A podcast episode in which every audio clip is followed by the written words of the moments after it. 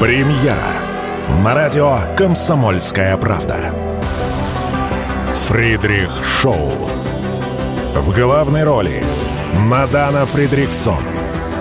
При участии агентов Кремля и других хороших людей. Автор сценария «Здравый смысл». Режиссер, увы, не Михалков.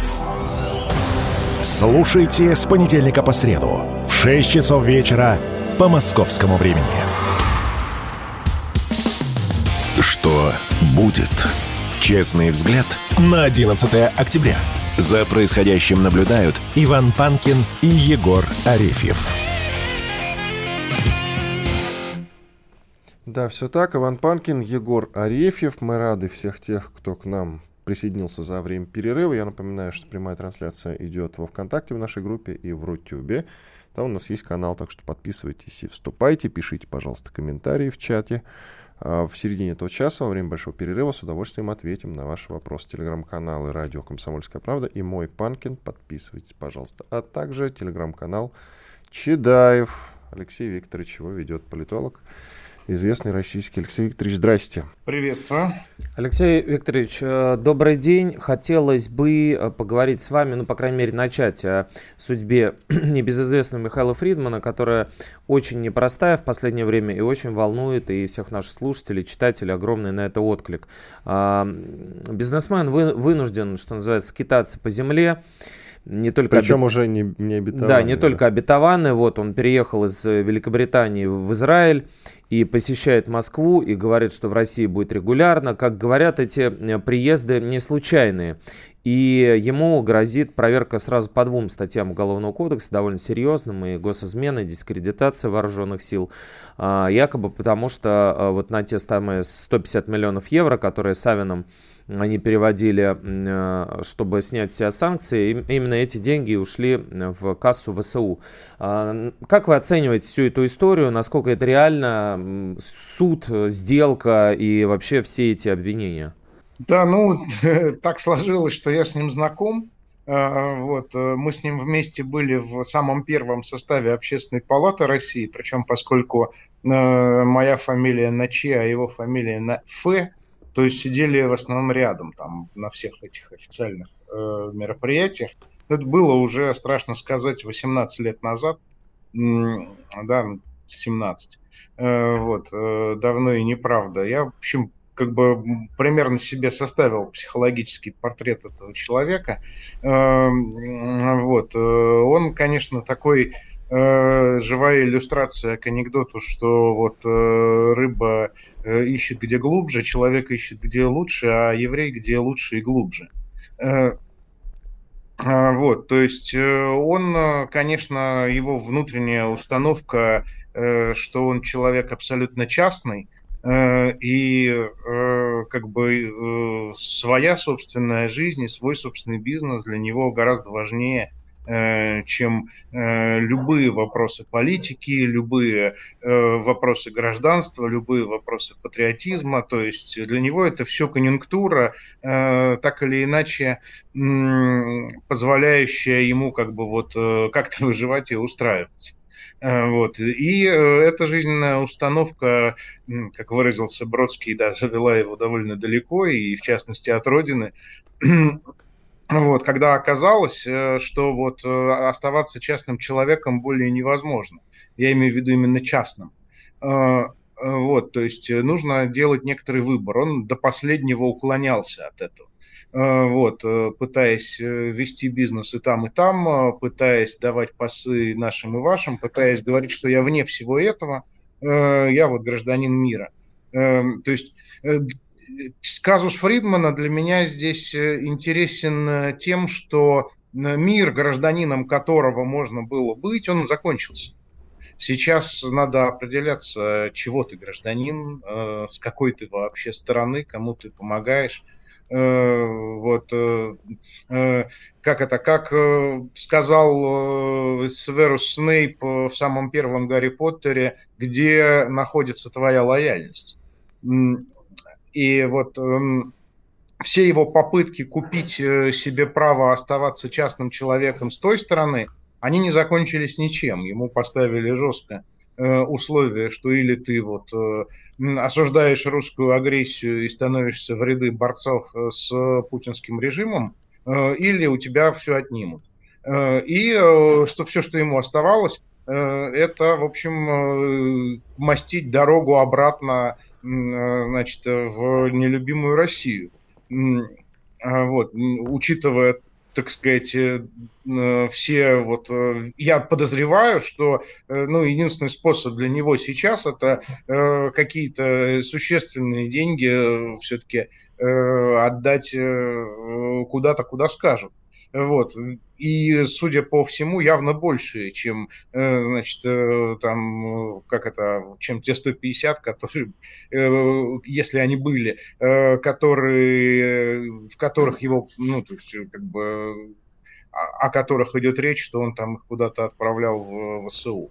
Ну, в самом деле, согласитесь, как бы тут вопрос, что важнее а, будет он э, наказан, а, да, э, или как это родине поможет.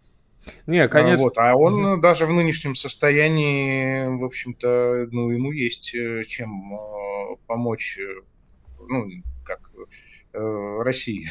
А чем? Денежкой. Ну, не только, все-таки, как бы, его записная книжка, его разнообразные связи и возможности в эпоху санкций, это, ну, в общем, э, не такой уж плохой актив, если вдуматься. Ну, то есть, э, он прилетел в Россию налаживать, помогать нам, э, снова как-то налаживать отношения с Западом, получается так? Не, он ну, прилетел в Россию в первую очередь устраиваться сам и устраивать свою жизнь. А вот дальше это уже зависит от наших государственных мужей и всяких разных начальников, э, как нам э, этим воспользоваться.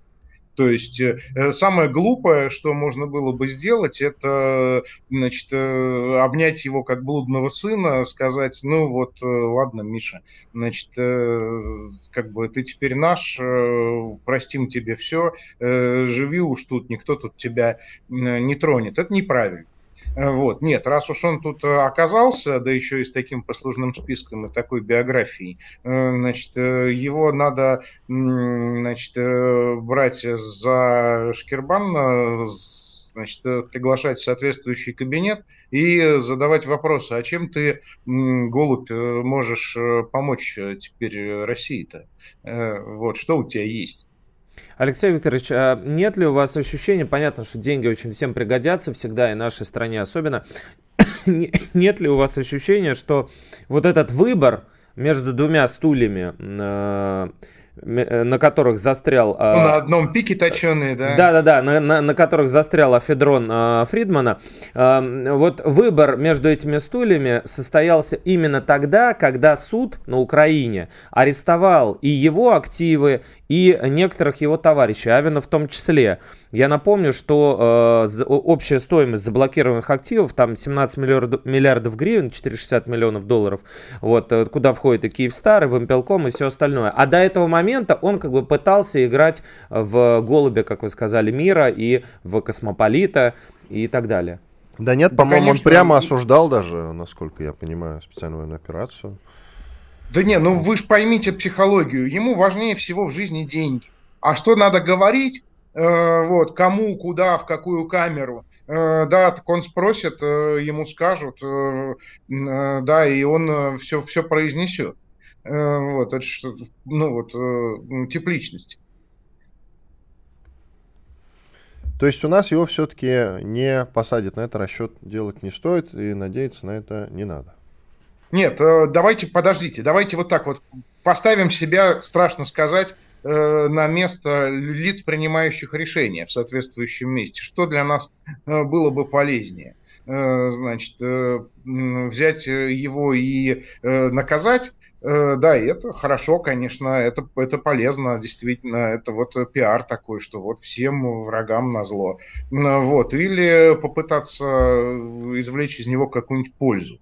Ну, а, тогда вот. получается, согласитесь, не очень красиво, когда одни за так называемую дискредитацию, не всегда дискредитацию, а просто недовольство отправляются в камеру, А другие спокойно ходят, и мы думаем, как же с ними поступить? Может быть, что-то поиметь с них? М-м.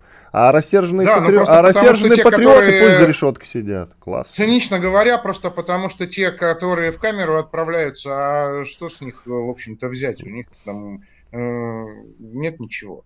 Э, э, вот. Э, да, это как бы мир так устроен. Э, вот э, неравенство в первую очередь э, социальное, материальное, какое угодно. Вот, да, с этим можно бороться, можно провозгласить, как мы это уже сделали в 20 веке, борьбу за всеобщее равенство. Вот, я тоже не против, так тоже можно. Хм. Ну ладно, хорошо. Давайте к... Ну вот про Израиль тоже мнение ваше хочется послушать, как вы оцениваете его действия и до чего дойдет. Я имею в виду Третья мировая э, нам грозит или нет, которая на Ближнем Востоке сейчас вспыхнет. У нас минута до перерыва. Давайте начнем, продолжим уже в следующем. Ну, а смотрите, я-то на израильские действия смотрел в первую очередь э, глазами человека, имеющего некоторое отношение к снабжению и вооружению армии. Э, и смотрю именно вот этими глазами и понимаю, что, конечно, ну вот очень сильно они расслабились, очень сильно считают себя великими, а своих э, противников ничтожествами, какими-то там террористами в тапках с автоматами, с которыми они легко справятся одной левой. И, в общем, получили. И вот это интересно. То есть интересно, что э, палестинцы гораздо больше извлекли из опыта СВО, для себя, для своих целей и задач, чем, чем э, Израиль. израильская армия. Паузу сделаем. Оставайтесь с нами. Алексей Чудаев, известный российский политолог. Радио «Комсомольская правда». Срочно о важном. Что будет? Честный взгляд на 11 октября. За происходящим наблюдают Иван Панкин и Егор Арефьев. И с нами по-прежнему Алексей Чедаев, известный российский политолог. Подпишитесь на его телеграм-канал, который так и называется Чедаев. Алексей Викторович, а кто главный заинтересант в развитии вот этого военного маховика как раз на Ближнем Востоке? Нам вчера Леонид Крутаков, политолог, сказал такую интересную версию, что это Китай, например. А вы что скажете? Ну, просто самое очевидное это типа США. Ну, Зеленский считает, что это Россия. Ладно, отбросим этот момент. Хотя, может, вы тоже подтвердите, что это Россия. Будет интересно. Ну, я тут э, прочитал любопытную реконструкцию, что вообще заинтересанты находятся в Демпартии Штатов, э, что это такой способ э, как бы э, своеобычным манером э, съехать с украинской темы, просто переключив внимание мира на совсем другую точку. И здесь как раз показав по полной программе значит, себя как тех, кто помогает Израилю. Э, ну и за счет этого, собственно, э, спасти безнадежно проигрываемую кампанию 2024 года. Ну, типа, как же так? Потому что, ну, можно предположить, допустим, что израильские спецслужбы проспали подготовку атаки Хамаса но предположить, что и ЦРУ их тоже проспало, ну это куда мы катимся? Это совсем уже тогда получается деградация мировой жабы, да, и мирового гегемона. Э, вот, э, значит, не проспали, значит, знали. А раз э, знали и ничего не предприняли, значит, исходили из того, что, ну, вот, это такая карта. Это как бы вроде бы тоже такая совершенно диванная конспирология, да, потому что, ну, какие у нас инсайды, что мы про это, в общем-то, э, можем именно знать. Э, да, мы судим все по сообщениям лент, да, по сообщениям агентств, а э, я здесь, извините, ну, вообще, вот Э, как это, не склонен верить сообщениям агентств и лентам, э, да, потому что это вот, э, как, мы, как сейчас мы понимаем, чем дальше, тем больше, просто мы имеем дело не столько с информацией, сколько с пропагандистскими кампаниями с той или иной стороны. Но эта реконструкция, я считаю, также Э, имеет право на жизнь. Потому что, ну, э, действительно, вот если взять ситуацию до прошлой субботы, э, то там же как все было, да, вот, вот по состоянию на пятницу, на 6 октября, значит, украинский контрнаступ провалился. Конгресс денег на поддержку Украины не выделяет. Надо что? Надо признавать, что вот мы облажались, да, и как бы с этого входить в президентскую гонку. Нет, давайте, значит, старым добрым способом вот вообще нажмем на кнопку, где у нас агентура с обеих сторон, везде и всюду, и, значит, вот, ну, как, знаете, как лошадей подковывают им очень сильно зажимают губу, чтобы губа так болела, э, чтобы было без разницы, что происходит с копытом. И вот в этом состоянии забивают гвозди в копыта. То есть очень может быть, что э, вообще основная цель всей этой истории это просто по-мягкому слить священную борьбу э, Украины с российской агрессией. Собственно, почему так и нервничает Зеленский сейчас, если вы обратили внимание. Да, мы как раз об этом хотели спросить, Алексей Викторович, как всегда, пред предвосхитили все. А, люди шутят, что после интервью Зеленского, в котором он сказал, что эскалация конфликта между Израилем и Хамас, а точнее тысячи жертв, это всего лишь способ отвлечь международное внимание от важнейшей ситуации на Украине. Люди шутят, э, пишут в комментариях, операция по дебетовой карте отклонена э, в отношении э, Зеленского. А вам, как кажется, э, это конец как бы вот э, пресловутого контрнаступа и вот этого государства, которое сейчас существует на территории Украины? Там все хуже, э, потому что если вы внимательно посмотрите пропагандистскую модель Украины, как ее выстраивала команда Зеленского, собственно, э, э, она и состояла в том, чтобы в некотором смысле заменить Израиль собой. То есть вот мы, Украина, это такой форпост коллективного Запада, западного мира, его щит от угрозы с Востока, да, от всяких разных раскосых орочих орд, да, ну, тут уж Собственно, он э, и сейчас же говорит, что э, Путин и Хамас это одно и то же. Э, и, и понимаете, а двух боливар не вывезет. И, и здесь вопрос-то в том, кто для Запада оказывается важнее, главнее, ценнее и милее сердцу. Израиль или Украина. Вот, да, и это тоже интересный вопрос, потому что мнения по поводу этого разнятся не только внутри НАТО, потому что внутри блока самого э, есть разделение мнений по поводу того, что безотлагательно нужно помогать Израилю, и как бы все понятно уже с Украиной, и в то же время США в то время, пока обсуждает пакет этот на 2 миллиарда, да, к которому хочет э, прицепиться, значит, очень сильно Зеленский, вот, в то же время Барель, э, глава внешнеполитической службы, э, значит, Евросоюза говорит, что Палестине тоже будет предоставляться финансовая помощь. Как вот это понять, э, тип шизофрении? Или просто Ну вот понимаете, какая всем? штука? А, вот э, про российского лобби в Европе особо нет. А, а вот э, арабов там все больше. Угу. И мусульман в целом как-то немало. Э, и, в общем, э, многие из них с паспортами голосуют, выбирают. И поэтому для европейских политиков э, сказать э, что-то доброе в адрес э, Палестины, э, да, и, и даже что-то так мягко критическое в адрес э, Израиля, э, это очки рейтинговые, это в будущем голоса, это вообще неплохо. Поэтому тут-то э, ситуация довольно сильно поменялась как раз э, в эту сторону. Поэтому как раз Европа э, в отношении Израиля единой точно не будет, как она была когда-то.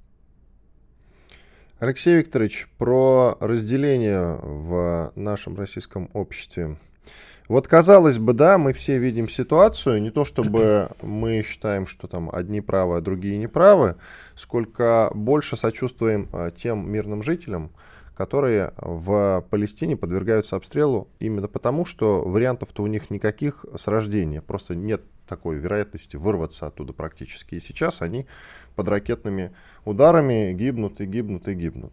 И вот мы, допустим, даже с Егором э, говорим о том, что мы нейтральную позицию занимаем по поводу этого конфликта, я имею в виду между Израилем и Палестиной. Потому что воюют они, понятно, с Хамас, но гибнут, как я уже сказал, мирные жители. А вот если мы возьмем наших либералов, то тут все совершенно однозначно. Вот из свеженького Тамара Идельман, заслуженный учитель России, признанная иноагентом, пишет «Война или мир». Смотрю на кадры удара Израиля по сектору Газа и испытываю кровожадное злорадство. Давай, Сахал, это израильская армия, Врежь еще этим ублюдкам, тем, кто уже захватил в плен. Нет, на самом деле просто похитил несколько сотен мирных людей, кто выпустил по Израилю уже сотни ракет. И я не понимаю, откуда вот в обычном человеке, милая такая старушка, а может и просто тетенька, для кого как, может писать такие э, страшные вещи. Может, у вас есть объяснение? Вот Тут почему, почему просто... у наших либералов э, все всегда совершенно однозначно? А? Этика свой-чужой. То есть, э, когда э, убивают э, людей в, на Донбассе, это чужие. И поэтому за них не хочется мстить. А вот когда убивают людей в Израиле, это свои. И за них отомстить хочется. Хочется вот тут же немедленно все Э, стереть в кровь. Здесь э, интересно именно то, что э, вот то, как работает идентификация свой-чужой, на каком основании. И это дело вовсе не в еврейских кровях. Среди наших либералов далеко не все этнические евреи. Те, кто вот были нет войняшками у нас или даже как бы врагами, врагами российской агрессии, э, российского вторжения, и при этом, э, значит, тут же стали немедленно милитаристами Израиля и э, теми, кто поддерживают израильское вторжение и израильские бомбардировки. Вот, то есть здесь самое интересное именно для, для мыслителя, для исследователя, для антрополога, это понимать, Э, как у разных людей происходит э, вот это вот ощущение свой-чужой. В пацифизм я, честно говоря, вообще не верю. Его не бывает в природе. То есть, э, когда кто-то говорит «нет войне», на самом деле он говорит только одно, что для меня те, ну, ни та, ни другая сторона не свои. Поэтому давайте, ребята, жить дружно. Вот. В ситуации, когда у тебя кто-то из конфликтующих сторон свои, никакого нет войны не бывает. Она... А странный тогда возникает парадокс, извини, Егор, пожалуйста. На начальном этапе специальной военной операции многие, я специально с некоторыми общался, люди, которые кричали «нет войне», у них даже родственников э, на Украине не было. Ну, просто вот э, нет, и все, и русские, и мы Россия, мы агрессор. У нас минута, Алексей Викторович, коротко, пожалуйста. Как бы а... это объяснить? А, дело же не в том, что там э, нет, э, что там э, какие-то свои. Дело в том, что здесь нет своих. Дело в том, что у этих людей не было сочувствия к людям из Восточной Украины, к людям из Крыма, к тем, кого вот так вот, над кем годами издевался, собственно, нацистский киевский режим. Понятно. Спасибо большое. Спасибо. Радио «Комсомольская правда». Никаких фейков, только проверенная информация. Что будет? Честный взгляд на 11 октября.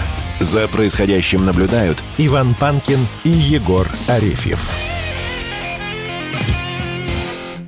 Продолжаем наш эфир. Иван Панкин и Егор Арефьев. К нам присоединяется Роман Донецкий, блогер и военный корреспондент. Телеграм-канал его называется Дон РФ латиницей. Напишите слитно и найдете. Роман, приветствуем.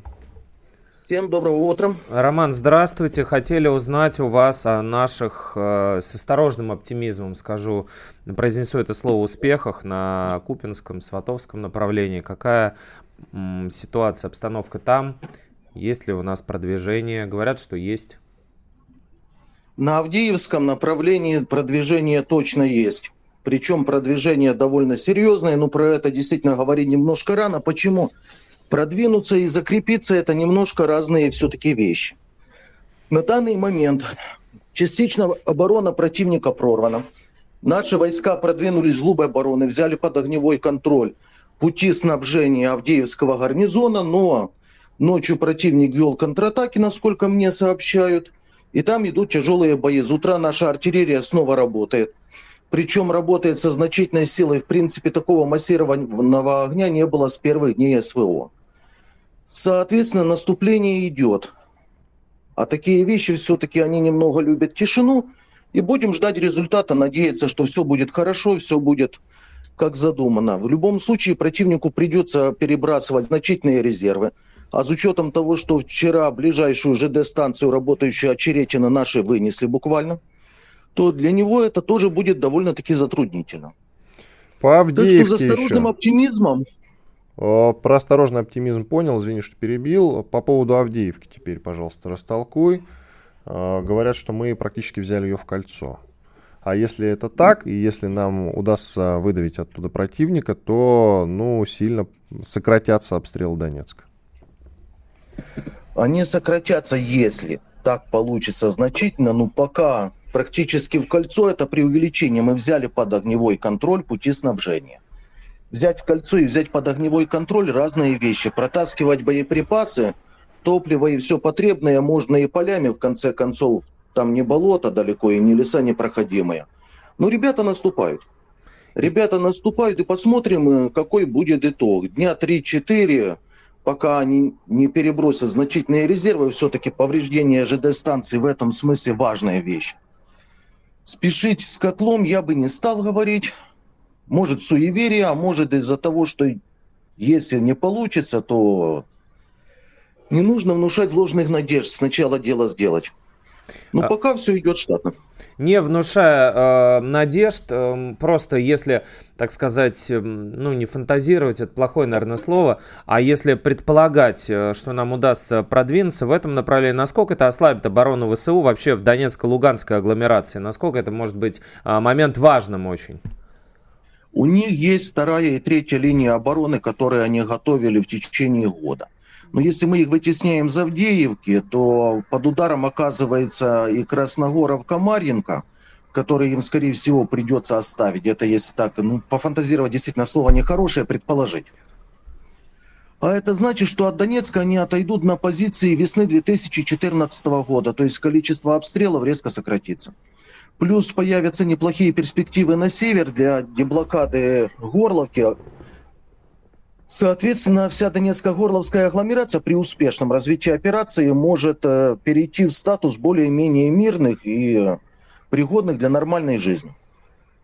Мы здесь вот можем судить о том, что происходит на фронте, только от свидетельств людей, которых мы знаем, стараемся следить за их э, медийной активностью и э, за, э, за вашими свидетельствами тоже. Вот с чем, на ваш взгляд, связана такая, ну, может быть, э, мощнейшая за последнее время э, атака, которую мы проводим, потому что все э, говорят, что действия идут очень слаженные, авиация, грады, смерчи, санцепеки, и ствольная артиллерия, птуры, минометы, и все вот это вдруг включилось. Это связано с каким-то переломом, и это связано с тем, что э, Украине перестали в должном количестве поставлять вооружение и поддержку, и все как бы немножко схлопывается для них, или с чем-то другим, как вы считаете? Ну, оно вдруг не включилось, переброска такого количества БК плюс новых подразделений, а там явно действуют новые подразделения, не открою военной тайны, свежие. Угу. Это операция, которая длится не одну неделю. Соответственно, готовилась она уже давно. Противник ее элементарно проспал. А момент, да, выбран удачно, так совпало, что как раз обострение в Израиле и снаряды пошли уже туда. И ВСУ будет очень и очень сложно. Но в любом случае они в значительной мере исчерпали свои резервы в наступлении и на Артемовском, на Запорожском направлении. Они подисчерпали боеприпасы, у них все-таки идет износ артиллерийских систем, которыми они и так маневрировали, которых на все участки фронта одномоментно у них не хватает. Так что момент был выбран удачно, точнее рассчитан удачно. Рассчитано было как и степень исчерпания их ресурса, так и тот период, когда они окончательно остановятся. А жадность могла сыграть плохую шутку с ними? Вот говорят, оружие НАТО, которое отправляли, собственно говоря, на дело, ну, дело в их понимании это убийство русских людей, а, а вдруг оказалось у движения Хамас? Жадность с ними всегда играла плохую шутку. Но в данном случае эта жадность еще в том, что они поставили в наступлении летнем две цели – пытаясь одновременно атаковать Артемовск, удерживать Купянск, который, по большому счету, как логистический узел, ими был проигран уже давно, и наступать сразу на двух направлениях на Запорожье, одновременно держать значительные силы, угрожая десантом через Днепр. Здесь жадность скорее стратегическая. Они все лето гнались даже не за тремя, за четырьмя зайцами, а в итоге получили удар по себе. А их же контролируют э, натовские инструкторы и прочие, прочие умные, в кавычках, люди. Как же так-то? У тебя есть ответ на этот а вопрос? А, а натовская армия с равными противниками не воевала вот именно в поле со времен Нет, ну войны. согласись, они с тактикой-то они плюс-минус дружат, именно с тактикой, стратегию умеют выстраивать. Там же не один человек сидит, да, там группа людей, Нет, экспертная группа какая-то. Которые из училища вбивали в голову офицерского, что наступление это когда наша авиация и ракеты выносят их логистику, выносят их тылы, разрушают склады, обезглавливают штабы, а после этого деморализованную толпу людей просто гонят для чего не нужно ни большого ресурса, ни больших потерь. Но так как у них это не получилось категорически, они начали действовать как любой человек, наверное, получивший приказы, не имеющий возможности его выполнить. Они стали давить в лоб. Причем на всех направлениях. Роман, а еще вот о западной поддержке такой вопрос интересный. А, как говорят, через э, международный аэропорт э, Борисполь э, в Тель-Авив из Киева убывают израильские военные специалисты по понятным причинам, вот, которые на Украине тоже выполняли функцию и инструкторов, и советников. Вы слышали об этом что-нибудь? Ну, через Борисполь это не воздухом. Скорее всего, Борисполь все-таки точкой сбора служил, откуда их отправляли сушей. Угу. Единственное реальное более-менее для использования у них воздушные гавани – это Львов и Ужгород. Хотя, я думаю, все-таки перевозили куда-то в страны ЕС, а оттуда уже самолетами. Да, такие слухи ходят, и они частичное подтверждение даже имеют. Часть западных советников начала убывать. Просто потому, как те же израильтяне нужнее сейчас в секторе газа с его опытом реальной войны полученным. Вот про количество сказать не могу, таких источников не имею. Вот ты все с осторожностью прогнозируешь и рассказываешь. Скажи, пожалуйста, веришь ли ты в то, что действительно есть план, и, скорее всего, так и будут, что сейчас э, американцы главный заинтересант, мое нелюбимое слово, в этом конфликте, ну и главный спонсор, разумеется, сейчас переключаться на Израиль. И тут-то ВСУ кирдык. Или ты все-таки вот не был бы так категоричен?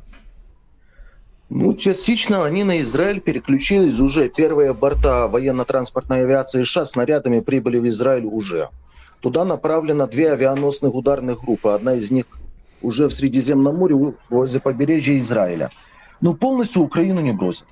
Полностью они Украину не бросят. В этот проект вложены огромные уже ресурсы. Этот проект раскручен. Причем чисто военной точки зрения тоже раскручен. Мобилизация там идет как часы. Ну, если можно так назвать, отлов людей буквально на убой, причем отлов силовыми методами, с избиениями. Там сейчас, кстати, происходит такое явление интересное, как э, то, что всех отловленных заставляют подписывать добровольное заявление о том, что они добровольно вступают в ряды ВСУ. Так что не бросят, но поддержка ослабнет. А это означает, что все эти мечты про новое наступление вот прямо сейчас, скорее всего, им придется отложить долгий ящик. А реально качество, ну я про боеспособность говорю, качество вот этих новых военнослужащих, оно низкое? Оно низкое. Ну, они устроили отбор войной своего рода. Кто выживает в первых боях, кто выживает, тот приобретает кое-какой опыт, и того уже можно использовать, в принципе, как э, более-менее полноценного солдата. Кто не выживает, ну, это его проблемы. Там отношение к своему населению как к расходнику. Не более того. Спасибо большое. Роман Донецкий, Спасибо. известный блогер, военный корреспондент, телеграм-канал латиницы пишите Дон РФ. Подписывайтесь, пожалуйста, искренне рекомендую. Так, мы плавно подошли к перерыву перед финальной сегодняшней частью. И, как я обычно говорю, после полезной рекламы, хороших новостей, вернемся и продолжим наш эфир. Громкий сезон на радио «Комсомольская правда». Громкие премьеры – Громкие гости, громкие темы. Что будет? Честный взгляд на 11 октября. За происходящим наблюдают Иван Панкин и Егор Арефьев. Да, финальный выход э, на сегодня. Нам предъявляют огромное количество претензий, что мы говорим о том, только о том, как Израиль утюжит э, полисектор газа. И совсем не говорим, как э, в Израиль полетает от Хамаса. Конечно, говорим, правда, ну, ладно, не будем лукавить, говорим сейчас, потому что от атаки Хамас погиб российский физик Сергей Гридескул. 81 год ему был, и, судя по всему, предварительные данные, что погиб вместе с супругой. Ракета э, угодила прямо в дом, где он жил. Ну, то есть э, Хамас продолжает действительно атаковать Израиль, конца и края этому нет. И вчера появились новости, пока предварительные, что Хамас начал расстреливать пленных, как он и обещал. Ну, как они, представители Хамаса. Это, конечно, омерзительно и отвратительно. Я в очередной раз напоминаю, что Хамас не равно Палестина и даже не равно сектор Газа. То есть мы все равно отделяем. Хамас — это террористы, которых мы осуждаем.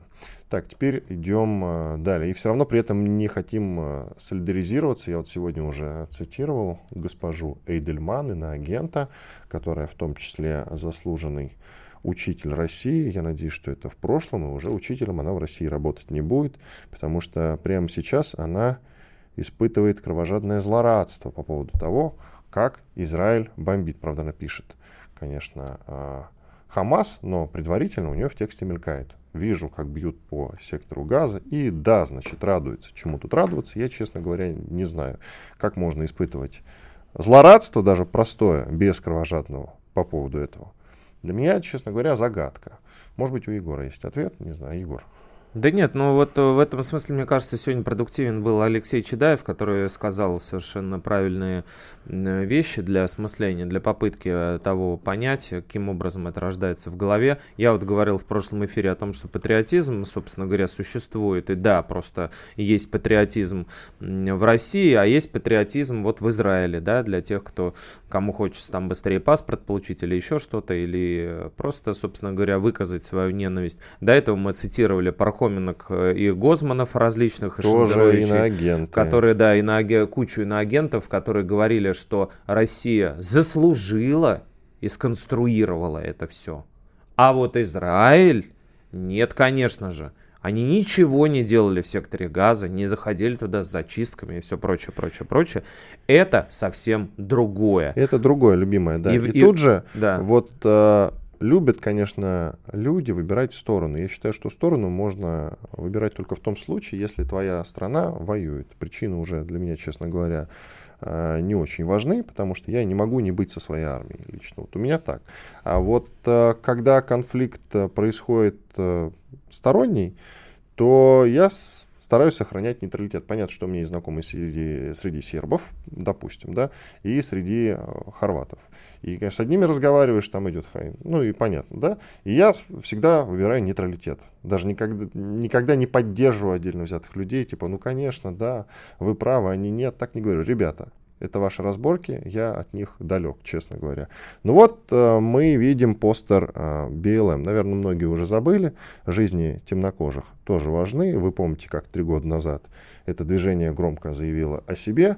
И вот сейчас мы наблюдаем постер, на котором а, черный параплан с человеком и, значит, подпись «Я остаюсь Палестиной». Как раз на этих самых парапланах боевики Хамаса, то есть террористы, высаживались на той самой дискотеке и убивали совершенно мирных людей. А дискотека, кстати, та самая, и многие этот момент упускают, была посвящена, внимание, миру с Палестиной. Она и находилась на границе с сектором газа. Понимаете? И сейчас BLM, наверное, там какой-то креативщик без мозгов взял и а, параплан нарисовал. Ну какие парапланы, друзья? Ну о чем тут можно говорить? Бред какой-то. Вот такой он западный мир. Те самые боевые сидоры, а, в общем, собираются высадиться. Но мне, ты знаешь, вот э, в Ты эти... точно имел в виду сидоры? Да. Я говорил? Напиток. Первая буква. Э, напиток. А, мне кажется, вот опасность вот этой всей ситуации в том, что именно благодаря вот мы, э, Владимир Варсобин нам сегодня рассказал, да, что пропаганда, оказывается, существует не только в России. Мы-то вот вместе с Шендеровичем, иноагентом, думали, что только у нас, но оказывается по телевизору, представляете, по телевизору в Израиле с утра до вечера крутят кровавые кадры Даже не блюрят. Да, даже не блюрят, показывая, какие чудовища значит, в этой Палестине живут, в секторе Газа и в Хамасе особенно. Мне кажется, что вот именно при помощи Э, вот этих самых иммигрантов, которых мы упоминаем, хотя по идее бы не надо вообще в целом про них говорить. Мне лично их судьба совершенно не интересна, в какой стране они живут. Они также при первом же шухере, как говорилось э, в известном советском фильме, переметнутся из, Изра... из Израиля еще куда-нибудь, как это ну, с Фридманом случилось. Как Фридмана. Чубайс, Фридман и вот эти все кочевники вечные. Мне кажется, что просто вот опасность заключается в том, что сейчас медийная война информационная зачастую важнее реальной. И зачастую медийный фон определяет реальный ход событий. Посмотрите, с какой скоростью США начали согласовывать а, пакеты миллиардной помощи Израилю, да, и как быстренько ушла, казалось бы, э, Украина, о которой так все переживали на второй план. Как быстро начали менять аватарки, э, значит, э, с флагом Украины на аватарки с флагом Израиля. И люди шутят, типа, эм, это измена Зеленский вам не простит, да, то есть, прости, Украина, я ушла к Израилю. И вот эти все росказни про э, ужасы, которые стране, э, э, происходят в нашей стране, они же делаются не рядовыми людьми, они делаются в том числе и Дельман, который вообще историком себя называет ошибочно, а они делаются лидерами мнений. Но секундочку, заслуженный да, все-таки. И, и западная пропаганда, да, мы оценили, что называется, ее таланты, а она вот оценила наши таланты нашей страны вот таким образом.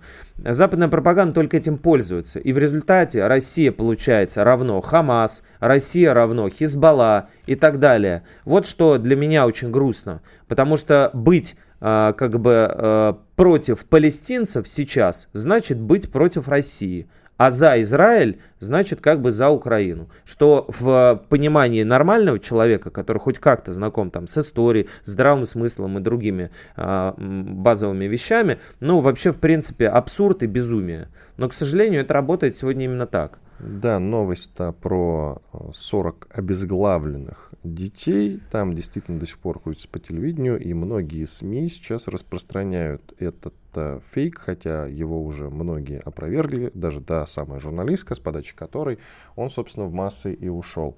А, это не говорит о том, что боевики Хамас не творят там разные дикости, но просто конкретно новость про 40, внимание, как аккуратненько, да, 40 обезглавленных детей является фейком. Давайте все-таки ее откинем и не будем на нее обращать внимание. Вспомним, как э, почти уже 10 лет назад на Первом канале, и до сих пор его многие помнят, вышел сюжет про распятого мальчика. Вот-вот и многие из вас его вспомнили и узнали. Про распятого мальчика. Одна женщина рассказывала, что видела, как, значит, боевики ВСУ там э, распяли младенца.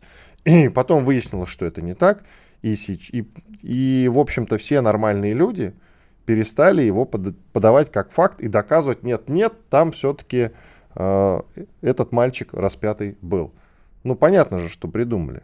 Но, тем не менее, вот э, про 40 этих обезглавленных детей – нам продолжают доказывать, что они есть. И израильское телевидение ни за что не будет давать, я уверен, опровержение по этому поводу. Вот так же и будут крутить, и это все в кучу. И надо учитывать очень важный момент, что если, допустим, 10 человек видят какую-то новость, только 5 из них увидят опровержение. Это как бы закон. И из этих 10 еще парочка, наверное, задумается. Может быть, э, стоит э, как-то перепроверить или стоит ли вообще этому доверять, потому что, видите, даже такие профессионалы, вот как наши коллеги, вот Владимир, да, прочитал, допустим, а, об этом и э, тоже передал, хотя не было никаких пруфов, ну, я он, не видел подожди, подтверждений там и всего Володя прочего. Варсобин только-только прибыл в Израиль, и он все-таки что сделал первым делом? Включил телек, а там ему такие, смотрите, 40 детей. Вот, я об этом вот. и говорю, что даже опытные люди ведутся на это очень легко, очень быстро, и это очень, очень, очень э, надолго оседает в голове. Нам будут припоминать Бучу, нам будут припоминать э, мальчика распятого и многие другие так называемые кейсы, которые свидетельствуют в кавычках о зверствах русских людей. А если вдруг бойцы правого сектора э, казнят мирных людей в Снегиревке, что было на днях, запрещенная в России экстремистская организация правый сектор, которая очень большим э, успехом пользуется на Украине, на Майдане пользовалась и так далее, я все это своими глазами видел. Вот если э, с ними это происходит, то это как бы вот, ну, не подтверждено, это явный вброс, это явная э, пропаганда российская, которая направлена на как раз расчеловечение. А если даже ФСБ приходит с рассекреченными архивами и трясет говорит, вот же вы, ну вот вы э, э, резали русских людей, украинцев резали и так далее, и помогали товарищу Бандере, да, они говорят, нет, Иван, они говорят, нет, это сотрудники НКВД, переодетые бандеровцами были. Ну, конечно. Понимаешь? еще, если вот, не вот как это работает. С маузерами. Вот, это они. Это а нас там нет. любимый сюжетный ход, который, в общем-то, пользуется популярностью. Куда без него? Без НКВДшников с Маузером, которые, значит, э, за, там, не знаю, за 10 минут расстреливает 20 э, человек 30 секунд, один выстрел. С лицом Бандеры причем. У всех лица Бандеры, у всех лица Шухевича. Я, кстати, э, вчера э, заметил на нашем э, российском видеосервисе Иви фильм про боксера Уська. И там же снимается Кличко. Я вот думаю, хорошо это или плохо. Но выясним уже завтра. Радио «Комсомольская правда». Мы быстрее телеграм-каналов.